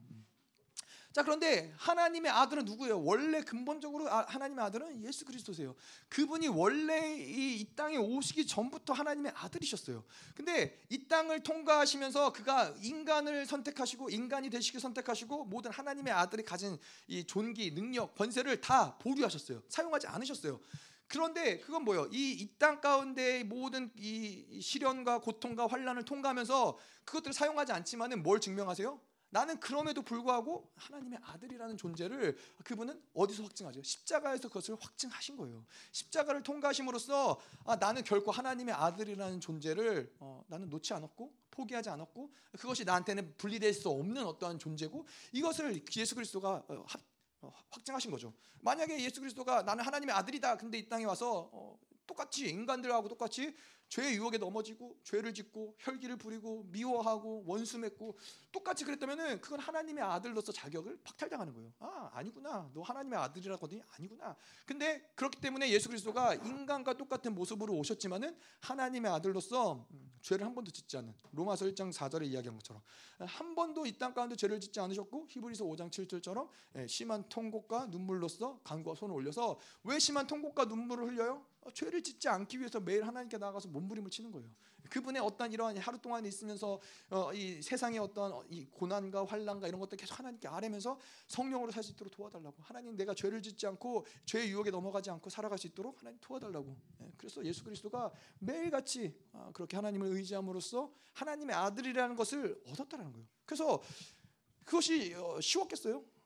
뭐 그분이 하나님의 아들로서 이 땅에 오셔서 신의 아들로서 신이 가진 권세를 가지고 능력을 가지고 이 땅에 살았다면은 어려 어렵지 않았을 거예요. 뭐 아픈 사람들 치유하고 귀신을 내쫓아내고 배고프면은 떡을 만들고 이 모든 것들이 그냥 그렇게 살았으면은 어렵지 않았는데 인간을 대표해서 인간을 구원하시기 위해서 그 모든 것들을 사용하지 않으셨어요. 그가 가진 신성을 사용하지 않으셨어요. 똑같은 인간의 모습으로 승리를 얻기 위해서. 그러고 얻으신 게 바로 하나님의 아들이라는 타이틀이라는 거예요. 이게 이 하나님의 아들 타이틀을 그분이 이러한 모든 값을 치르시면서 어, 얻으셨는데 우리에겐 어떻게 주셨어요? 우리에겐 이거 뭐 하나님의 아들이라는 것을 공짜로 주셨다는 거예요. 우리는 어떤 여러분 하나님의 아들이라는 하나님의 자녀라는 이름을 얻기 위해서 여러분들 하신 게 뭐가 있으세요? 네? 예수만 믿으셨죠. 뭐 어떤 사람은 아, 저 그래서 기도 하루에 두 시간씩 빼놓지 않고 꼭 해요. 예. 기도 하루에 두 시간씩 빼놓지 않고 그러면 뭐 이슬람 믿는 사람들은 하루에 세 번씩 기도하는데요. 뭐 아침, 점심, 저녁으로 매일 그 어디죠? 그 모스크를 향해서 세 번씩 뭐 어디서든 기도하는데 그것이 어떠한 어떠한 우리의 행위가 하나님의 아들로서 어떤 자격을 주어진 건 아무것도 없다라는 거예요. 우리는 공짜로 그분이 이 모든 것을 이루시고 그 예수 그리스도가 우리에게 주셨기 때문에 공짜로 얻었다라는 거예요. 그래서 이거를 천사들마저도 흠모한다. 베드로전서 1장 1장에 보면은 천사들마저도 이것을 어, 떻게 이게 가능한 일이냐? 천사들마저도 흠모한다는 거예요. 어. 자, 이, 여러분 생각해 보세요. 음, 자녀를 우리가 나면 아까도 얘기했지만은 제가 슬기를 낳고 둘째, 셋째, 넷째를 낳지만은 자녀를 낳을 때마다 그 감격이 있어요. 하, 이런 생명이 태어났구나. 이 자녀에 대해 하나님이 주신 생명에 대한 감격이 있고 아이들을 보면서 이런 이 생명이 이렇게 자라는구나. 이 아이들이 이렇게 커가는구나. 이러한 감격이 있는데 여러분 생각해 보세요. 이 아이들을 낳기 위해서 어, 제가 뭘 했어요? 저는 한 거 별로 없어요. 엄마가 이 아이를 이제 10개월 동안 품고 어, 뭐 고생하면서 아이들을 낳고 기르고 뭐 엄마가 많이 고생하지만은 아, 아버지들은 별로 한 게 없지만은 그래도 감격이 있다는 거예요. 그래서 여러분 생각해 보세요. 하나님이 우리에게 그 아들이라는 자녀라는 명칭을 중에서 그분이 통과하신 예수, 그 독생자 예수를 이 땅에 보내시고 예, 그분이 예수 그리스도를 십자가에 죽으시는 것들을 보시기 모든 것들을 주시면서 그 우리를 아들 삼으셨다라는 거예요. 이게 어떻게 우리가 어떻게 얻은 우리 입장에서는 공짜지만은 하나님의 측면에서는 공짜가 아닌 거예요. 어떠한 값을 치르더라도 바꿀 수 없는 존재인 거예요. 내가 너희들을 어떻게 자녀 삼았는데 내가 그 자녀를 말 안 듣는다고 버리겠어요? 죄를 짓는다고 버리겠어요? 아니 그럴 수 없다라는 거예요. 예. 그렇기 때문에 우리는 어떤 거예요? 우리는 그러함에도 불구하고 이 하나님의 아들이라는 정체성을 버리면 안 된다는 포기하면 안 된다는 거예요. 예. 왜 이러한 정체성을 우리가 포기하고 살아가요? 영으로 살지 않기 때문에 육신으로 살기 때문에 몸의 행실대로 살기 때문에 육신이 살아온 그 몸의 행실대로 살기 때문에 죄의 노, 예가 되는 거예요. 세상의 노예가 되는 거예요. 세상의 생존 본능 그들이 말하는 대로 시키는 대로 하나님의 아들이라는 모든 존귀를 다 포기해 버리고 그들에게 종속되어서 그들에게 잘 보이려고 그렇게 살아갈 수밖에 없다라는 것이죠. 음. 자 그래서 이 모든 것들이 그렇지만은 죄의 문제도 마찬가지예요. 여러분 우리가 죄의 문제도 하나님의 아들이라는 정체성 그 존재가 됐기 때문에 우리가 죄를 짓는 건 뭐예요? 죄를 짓는 것은 죄가 죄를 지으면 심판을 받고 형벌이 있고 죄를 짓는 것은 두려운 일이고 죄인 죄인으로서 우리가 살아가면 안 되기 때문에 어떻게 해서든 죄를 짓지 않으려고 애를 쓰는 거예요. 하나님의 아들이라는 확증이 없을 때에는 아, 그럴 수밖에 없어요. 죄의 문제를 해결하지 못한 어떤 존재로서.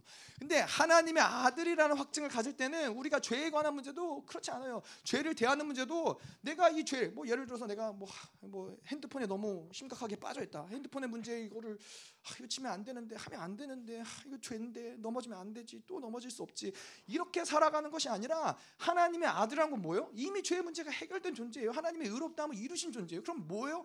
아 나는 핸드폰을 볼 수도 있고 안 볼 수도 있어. 죄의 문제를 이미 이 심판의 문제는 이미 나한테 끝난 문제이긴 한데 근데 나는 어떤 존재야? 나는 하나님의 아들이라는 존재야. 하나님의 모든 존귀와 거룩과 영광이 있기 때문에 아, 난 핸드폰 안 할 거야. 네. 이것이 우리가 죄를 향한 우리의 근본적인 자세라는 거예요. 어쩔 수 없이 하지 말아야지. 율법이 그러니까 나 이건 지니까 아니라 아, 나한테 이 영광과 하나님의 아들이라는 존재인데 세상이 보여주는 그것에 내가 현혹되어서 그러겠어? 아니야. 문제되지 않지만은 죄를 지을 수도 있지만은 하나님의 아들이라는 확증이 있기 때문에 나한테는 죄를 짓지 않는 것이 나의 선택이야. 할 수 있는 것이죠. 15절에 너희는 다시는 무서워하는 종의 영을 받지 아니하고 양자의 영을 받았으므로 우리가 아빠 아버지라고 부르짖느니라. 자, 여기서 말하는 무서워하는 종의 영은 뭐예요? 다분히 이 구약적인 측면에서 하나님과의 관계 가운데서 어, 예, 표현되는 표현인 것이죠.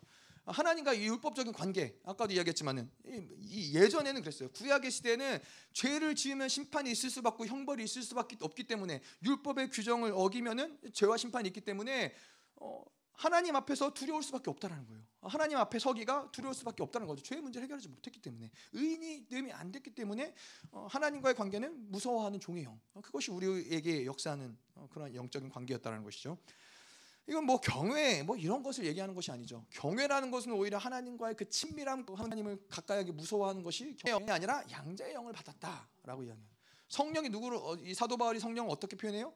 좋은 표현은 아닐 수 있죠. 하지만 이제 로마 시대 때 양자 누군가를 양자를 삼았다라고 할 때는 그 양자에게 아버지가 가진 모든 권리, 능력, 어떤 재산, 모든 재물 이 모든 것들을 다 물려받을 수 있는 존재가 됐다라는 것이 바로 양자가 됐다라는 거예요. 그래서 우리에게 양자의 영이 되었다라는 건 뭐예요? 예수 그리스도 때문에 우리는 이러한 모든 그 하나님이 우리 예수 예수님에게 부여하신 권세와 능력과 종기를 물려받을 수 있는 상속자가 됐다는 거예요. 후사가 됐다라는 것이 아, 바로 양자의 영이라는 거예요. 그래서 우리가 아빠 아버지라고 부르시느니라. 아, 양자형을 받았으니까 이제 하나님이 먼 어, 아저씨가 아니라 삼촌이 아니라 이제 그분은 우리의 아버지가 되셨다는 거예요. 근데 여기서 이제 아빠 아버지라고 얘기하는 건 뭐예요? 이거는 아, 바 아버지 아바라는 표현은 이제 정말 어린 아이들 갓난 아이들 표현하는 아빠를 아버지를 향한 어떤 표현의 방법이죠. 근데 이거를 선언했다 크게 부르짖었다라는 것은 선언했다라는 거예요. 뭘 선해요?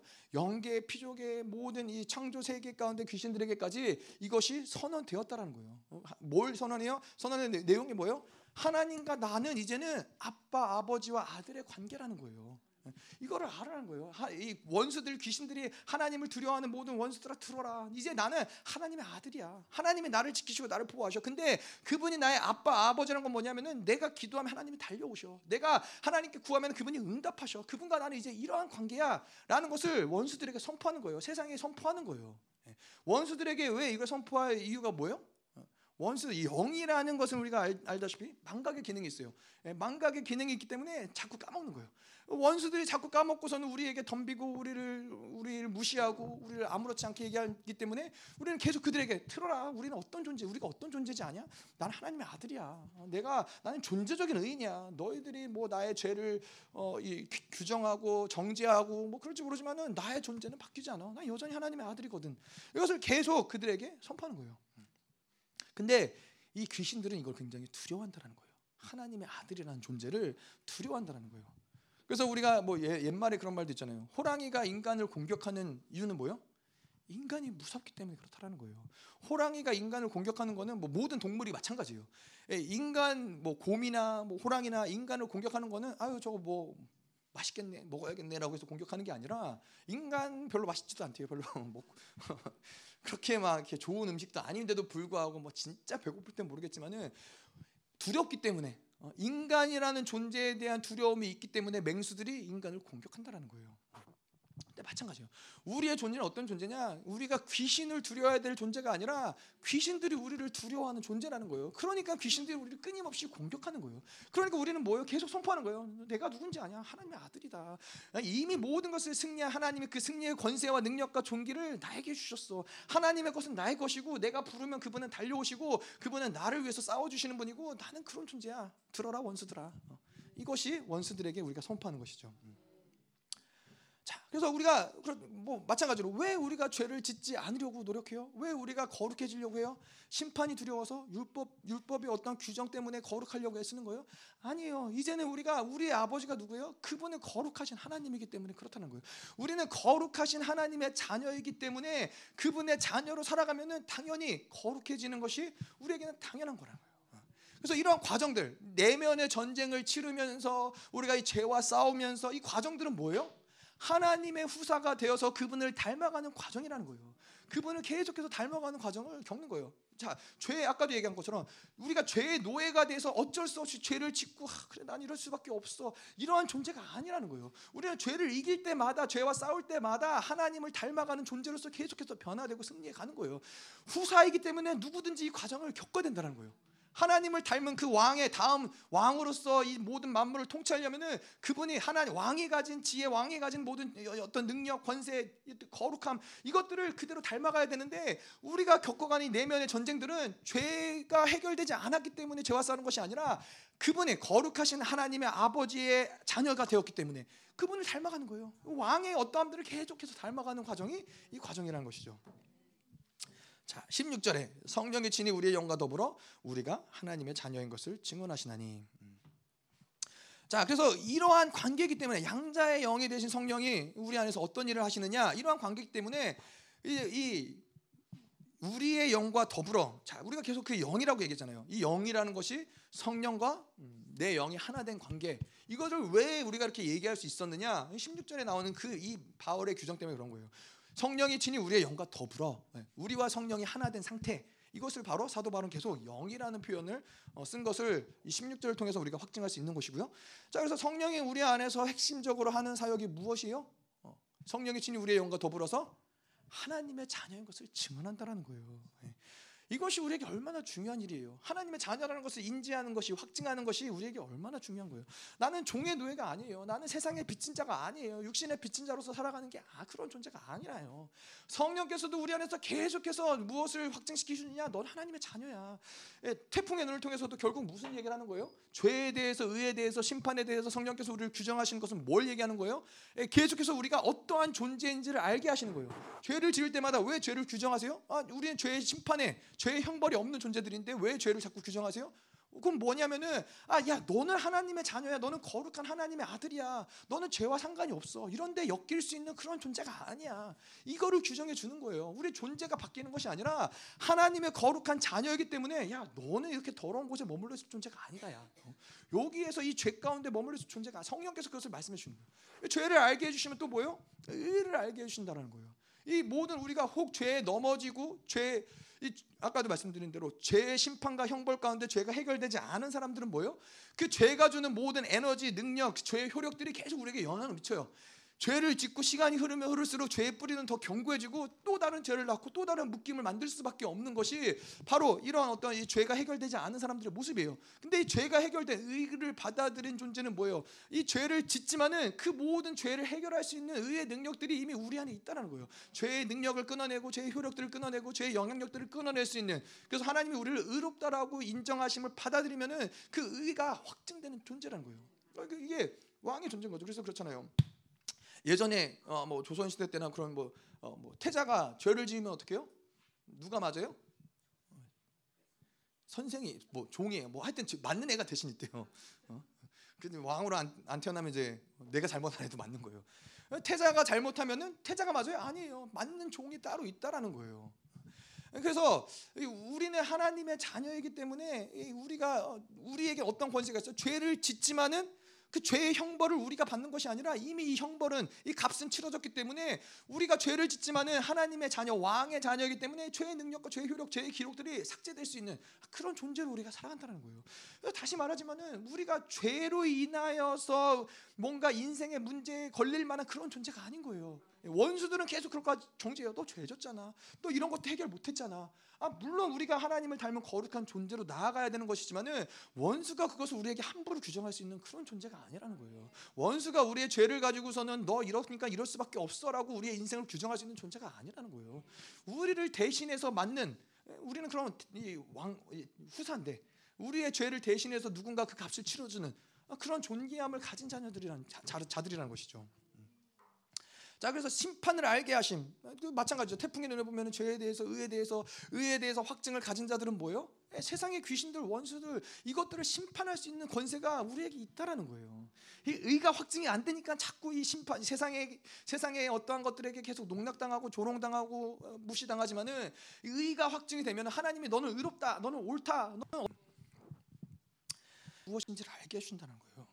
어떠한 상황에서도 무엇을 우리가 낙심할 일이 있든 절망할 일 근데 그 죄라는 것을 규정하시는 거는 야 너는 그 죄와 함께 있을 그런 존재가 아니야. 너는 하나님의 자녀야. 내가 거룩하니 너희도 거룩하라. 그분이 거룩을 우리에게 주셨다라는 거예요. 우리는 그분을 받아들이면 되는 거예요. 그 거룩을 받아들이면은 우리 안에서 그 거룩이 완성되어지는 것이지 아, 우리 안에서 아 그래 내가 이 죄를 해결하고 이 행위를 해결하고 이 몸의 행실을 해결하고 이런 것들을 해결해야 거룩해진다라는 것이 아니라는 것이죠 이 하나님을 믿으면서도 거룩을 스스로 만들려고 하는 것처럼 괴로운 일은 없는 거예요. 우리는 거룩을 만들 수 있는 능력도 거룩이라는 게 뭔데요? 이거는 하나님의 어떠하심이에요. 하나님 그분의 존재적인 어떠하심인데 인간이 노력한다고 거룩을 만들 수 있겠어요? 아니에요. 근데 그분이 우리를 사랑하셔서 그 거룩, 그분의 어떠하심들을 우리에게 부여하셨다는 거예요. 우리는 그것을 하나님 앞에서 가난한 심령으로 그분의 거룩을 갈망하고 받아들일 뿐이지 우리의 어떠함으로 결코 그 거룩을 만들 수 있는 존재가 아니라는 것이죠. 음. 자, 그래서 결론적으로 성령이 우리 안에서 살아주시면 되는 거예요. 성령이 우리 안에서 우리를 이끌어 가시면 되는 얘기인 것이죠. 자, 마지막으로 17절. 자녀이면 또한 상속자 곧 하나님의 상속자여 그리스도와 함께 한 상속자니 우리가 그와 함께 영광을 받기 위하여 고난도 함께 받아야 할 것이니라. 자, 자녀이면 또한 상속자. 여기서 16절에 나오는 이 자녀라는 표현은 이 테크나라는 표현이에요 원어. 달라요. 여기서 나오는 이 상속자 후사 이, 이 테크나는 이 후사라는 어떤 그런 자녀가 아니라 그냥 자녀예요 자녀. 근데 그렇기 때문에 사도 바울이 뭐라 그래요? 자녀이면 또한 상속자다. 어, 그냥 자녀가 아니라 상속자라는 거예요. 음. 아, 그렇잖아요. 이, 이, 이, 지금 이 시대 가운데서도 어떤 이 아버지가 큰 기업을 가지고 있으면은 그 아들들이 이제 그 기업을 상속받기 위해서 얼마나 치열해요. 얼마나 서로 내가 그것을 상속받기 위해서 막이 어? 서로 싸우고 죽이고 뭐 하여튼 뭐 별의별 일들이 다 있잖아요. 아, 그런데 이 역사 가운데서도 보면은 똑같이 다 여러 왕자들이 있지만은 어, 그 중에서 누가 태자냐, 어, 누가 이 상속자가 될 것이냐, 이거는 또 하늘과 땅만큼 다르다는 거예요. 어, 뭐 만약에 예를 들어서 어, 내가 첫째고 어, 둘째 아들이 있는데 어, 떤 이유에서든지 둘째 아들이 태자가 됐어요. 이 사람이 이제 왕을 이을 이제 상속, 상속자가 된 거예요. 그러면은 똑같이 저는 첫 오히려 첫째 아들이잖아요. 근데 저, 그럼 어떻게 저는 도망가야 돼요. 언제든 죽임을 당할 수 있어요. 어, 둘째 이제 아, 둘, 동생이 왕이 돼가지고서는 봤을 때 형이 거슬리는 거예요. 뭐, 뭐냐면은 이 정상적으로 이제 장자가 상속을 받아야 되는데 어떤 이유에서는 둘째니까 이거 사라져야 될 존재가 되는 거예요. 이게 그러니까 이게 뭐 똑같이 아들이라고 해서 중요한 게 아니라 누가 상속자냐가 굉장히 중요한 문제인데 하나님이 우리를 뭐라 그래요? 상속자로 부르셨다라는 거예요. 하나님의 나라를 맡길 하나님의 나라를 이어갈 예수 그리스도와 함께 분봉왕으로서 로마 시대 때 분봉왕은 뭐예요? 각자가 여러 지역들을 나눠서 함께 통치하고 다스리는 분봉왕으로서 하나님이 예수 그리스도와 함께 우리를 부르셨다는 거예요. 그럼 우리가 이런 것들을 어떻게 할수 있어요? 아, 내가 상속자구나. 물론 뭐 사도 바울도 그렇게 얘기하지만은 디모데전서 5장 21절에 보면은 하나님의 교회에는 맡긴 천사, 택한 천사들이 있다라는 거예요. 왜 하나님의 교회 가운데 하나님이 택한 천사들을 보내셔요? 이거는 상속자들의 모임, 후사의 모임이기 때문에 이 교회라는 것이 어마어마한 존재이기 때문에 그 교회 가운데는 하나님이 택한 천사들을 보내신다라는 거예요. 후사들이기 때문에 그렇다는 것이죠. 말라기 3장 1절에는 뭐라 그래요? 하나님이 말라기 이제 신약 시대 가운데 영광 가운데 호련히 하나님의 그 성전에 하나님의 교회에 보좌로 자정하신다라고 얘기해요. 왜 하나님이 이 교회 가운데 자정하세요? 이, 교회라는 곳이 바로 후사가 있는 곳이기 때문에 후사의 모임이기 때문에 그분이 이곳 가운데 자정하신다는 거예요. 음. 여러분 그런데 이 후사됨을 어, 타협하시면 되겠어요, 안 되겠어요? 어, 안 된다라는 거예요. 이 후사됨을 야, 이렇게 하나님 놀라운 하나님의 이 자녀됨도 아들됨도 이 후사됨도 이렇게 놀라운 일인데 이거를 타협 안 할 것 같은데 우리가 이제 창세기 보면은 누가 이것을 타협해요? 에서가 예, 예. 뭐 대단한 걸로 타협해요? 아니에요. 팥죽 한 그릇에 사냥을 갔다 와서 너무 배고픈데 예, 너무 배고프니까는 이제 동생이 팥죽을 만들어 놓고서는 장조건 나한테 팔아라. 그럼 내가 팥죽을 주겠다. 아, 그랬더니 그냥 장조건을 아무렇지 않게 넘겨버리는 거예요. 이게 뭐 영적으로 우리가 뭘 얘기하는 거예요? 하나님의 우리를 부르신 그 성령께서도 지금도 계속해서 야 너는 하나님의 자녀야, 하나님의 아들이야.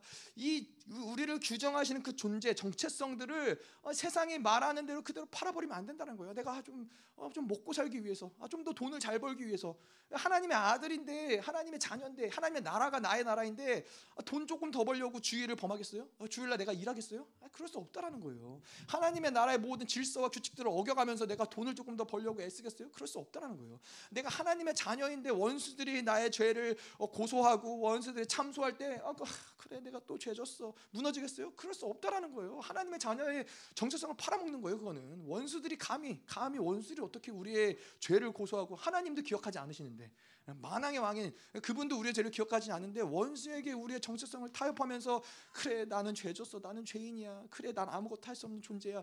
원수의 정죄 소리를 왜 원, 수가 규정하는 소리를 뭐하러 듣겠어요? 우리 하나님이 그것이 바로 우리 하나님의 아들 됨의 정체성을 팔아넘기는 거예요. 그냥 잊어버리고 망각하고 살아가는 거예요.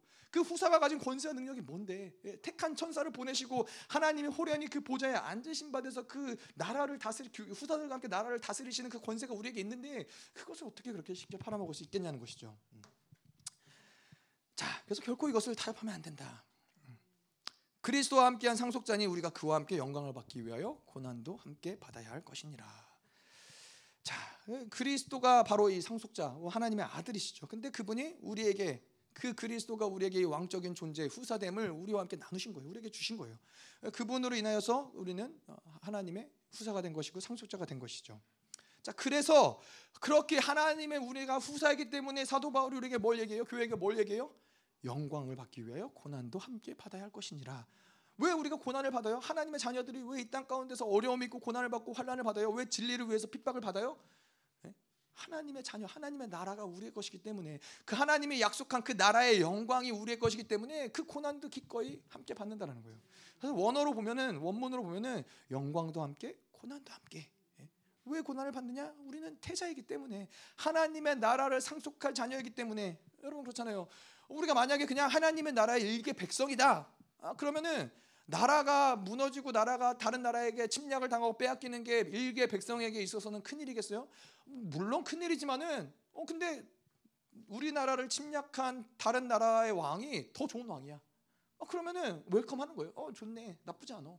그냥 우리나라 없어져도 상관없지 뭐. 더 좋은 왕이 와서 우리를 더 잘 먹고 잘 살게 하겠다는데. 근데 태자는 그렇지 않다라는 거예요. 태자는 그 왕이 이제 나라가 망해서 죽으면은 태자의 인생도 끝나는 거예요. 그러니까는 영광도 함께 고난도 함께 하는 거예요. 우리는 하나님의 나라를 상속받을 그 기업을 유업으로 받을 자들이기 때문에 그렇다라는 것이죠. 우리는 하나님의 나라를 종, 종으로서 섬기는 자들이 아니에요.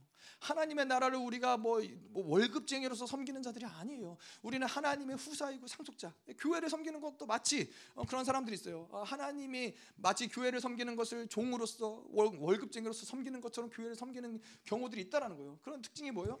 어, 그래서 누군가가 다른 사람이 인정해주지 않으면 뭔가 마음이 서운한 거예요. 마음이 어려운 거예요. 아니 주인인데 누가 알아주고 안 알아주고 뭐, 뭐가 중요하겠어요? 내가 내 사업장을 관리해서 이것이 번성하고 잘 되면은 내가 좋은 것인데 어? 뭐 옆집에서 옆집 사장이 나를 인정해주지 않아서 마음 상할 일이 뭐가 있겠어요? 그거는 종으로서 일하기 때문에 그런 거예요. 월급쟁이로서 일하기 때문에 그런 게 문제가 되는 것이지 우리는 그런 존재가 아니라는 거예요. 교회라는 것도 하나님의 나라가 운행되는 어, 그 운행되는 곳인데 이것도 하나님이 나에게 주신 것이고 이것이 하나님의 나라인 것이고 우리는 이 나라를 유업으로 얻을 상속자라는 거예요. 그래서 우리는 영광도 함께 고난도 함께. 아멘.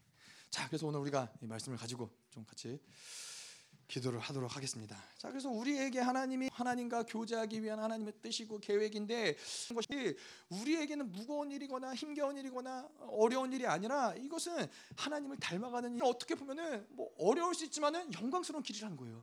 아, 이 길을 통한 통과하면서 내가 아버지처럼 변화되는구나. 내가 이 길을 통과하면서 정말 하나님의 나라의 유업을 이을 자의 어떠한 면면을 내가 갖추는구나. 아, 이건 굉장히 기대 기대가 되는 일인 것이죠. 그래서 그 하나님의 나라에 도래했을 때 정말 멋지게 하나님의 후사로서 그 나라를 유업으로 이어받으면서 하나님과 함께 모든 나라, 예수와 함께 모든 나라를 통치할 수 있는 그 권세와 능력이 우리에게 주어진다는 것이죠. 그래서 하나님 오늘도 이 시간도 기도할 때 하나님 이 왕권의 기름 부심을 하나님 제한 없이 부으시옵소서. 하나님 우리가 어떤 존재인지 하나님 망각하지 않게 하시옵소서. 하나님 장자권들을 하나님 정말 세상의 어떠함과 바꾸지 않게 하여 주시옵소서. 하나님의 아들이라는 것을 지금도 성령께서 우리에게 확증하여 주시며 너는 하나님의 아들이다. 너는 하나님의 딸이다. 너는 나의 자녀다. 너에게 나의 모든 영광과 영광과 존귀와 권세 나의 나라마저도 내가 너에게 주기를 원하노라. 하나님께 자녀됨의 모든 어떠함들을 계속해서 받아들이게 하셔서 성령 하나님 기름 부으셔서 왕의 기름 부심이 올라갈지어다. 황금의 기름 부심이 올라갈지어다. 왕권의 기름 부심이 더 강력하게 올라갈지어다